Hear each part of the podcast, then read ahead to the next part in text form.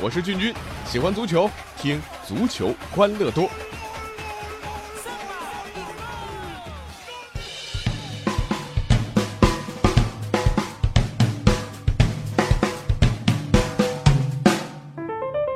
足球欢乐多，我是君君啊。呃，我呢是理工科出身啊，记得当时大学时候专门有一门叫做统计学啊，反正是听课是听得云里雾里啊，考试也也不知道怎么过的。若干年之后啊，你看现在这这叫大数据就这么火了啊。所以今天呢，我们来说说足球圈里啊最近不少有关于统计的有趣内容。咱们先来说说日本，日本的一家婚礼公司啊，最近面向二百七十九位二十到四十的年轻女性进行了调查。那你说刚才说的大学是不是啊？又说到日本女性，啊，这个大学男生的电脑硬盘里啊，这个都有过关于日本女性的视频学习资料，对不对啊？好了，大家心照不宣啊。那这个调查内容是什么呢？你最希望从哪个男性名人那里收到巧克力？我就来翻译一下啊，这个调查其实就是问日本的姑娘们啊，你们最喜欢被哪个日本男明星撩啊啊？那在日本体育界的名人当中啊，现效力于鹿岛鹿角俱乐部的内田笃人最终排名第一。他击败了花滑的美男子，呃，羽生结弦，直棒的选手大谷翔平，体操名将内村航平啊，包括网球巨星啊锦织圭。那在日本这个算网球巨星了啊。这个内田笃人啊，帅吗？啊，一般啦啊最终统计理由是什么？大家一定想不到。那这些女生都说啊，最想从不爱说话的人那里收到礼物，那超赞的。好了，我终于啊找到送女生巧克力总是被拒绝的理由了啊，就我话太多了，是不是啊？所以我这辈子是没希望了啊。但各位有啊，你们只要安安静静的啊做美男子啊来听我嘚不嘚就行了啊。那继续关于统计的话题啊。呃，你有没有想过啊，谁是足球史上最高的高个儿啊？谁又是最矮的呢？呃，来看看外国媒体 Go 啊最近做的统计，这个谁是最高球员？你现在脑子里反应出来是谁啊？我第一反应是前捷克的前锋杨科勒啊，两米零二。呃，我印象特别深，但是在这个统计里面，科勒的两米零二才刚刚进入他的统计范围啊。记得迈尔霍菲尔吗？这个奥地利国脚现年三十五岁，现在是在马特斯堡俱乐部效力。还有日基奇，二零一零到二零一五年间呢，他为伯明翰效力了五年，加上杨科勒，这三个人呢都是两米零二。这中超也有球员进榜单啊，河南建业的前锋杨昌鹏啊，和克罗地亚的门将伊维萨都高达两米零五。呃，被亲切称作“温柔巨人”的布罗加德啊，高两米零六，排在第二的是米勒啊，这位北爱尔兰的老将，那现在已经成为教练了。还有比利时球会韦斯特洛的门将，呃，范豪特，这两个人呢是两米零八。那么在足球历史上最高的桂冠，最终呢属于约根森这位二十五岁的门将，曾在二零一三年试选埃弗顿啊，但是眼下呢已经是自由之身。作为榜单头名，约根森的数据是两米一零，令人惊叹啊。嗯，大家发现大部分都是门将，对不对？这很能理解啊。再说说最矮的，这个第一反应是谁呀？梅西呀！啊啊，这个小毛驴奥特加啊，还有谁？但是你会发现，身高一米七的梅西啊，在场上看着矮，在这个世界上最矮的足球运动员当中啊，那简直就是巨人呐！啊，这份最矮榜单上，先挑两个大家熟悉的啊。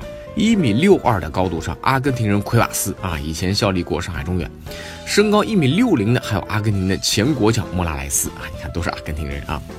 来看看最矮的前三名啊，来自巴西的攻击中场马德森，现效力于卡塔尔联赛豪尔俱乐部，身高只有一米五七。这位三十一岁的球员和南非国脚维拉卡兹一起荣膺史上最矮球员大赛的季军啊。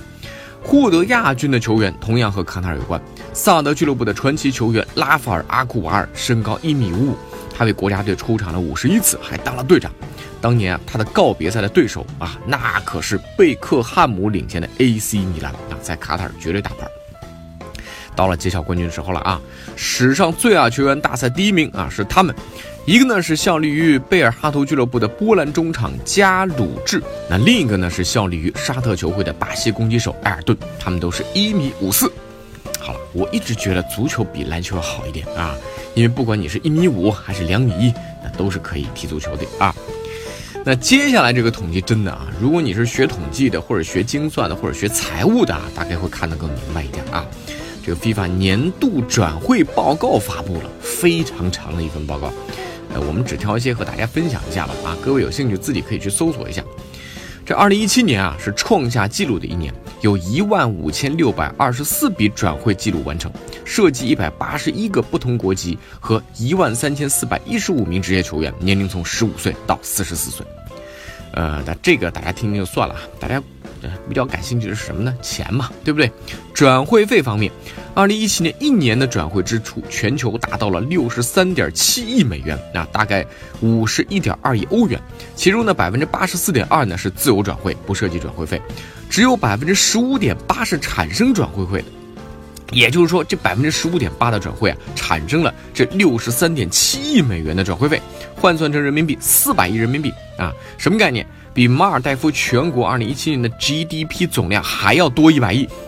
那国际足联的数据显示啊，说二零一七年全球最烧钱的联赛呢，这很遗憾不是咱们中超啊，是英格兰联赛，包括英超、英冠啊各个级别的英格兰联赛，全年花费达到了十六点四三六亿美元，这意味着平均每一天啊，英格兰联赛就要花费四百五十万美元。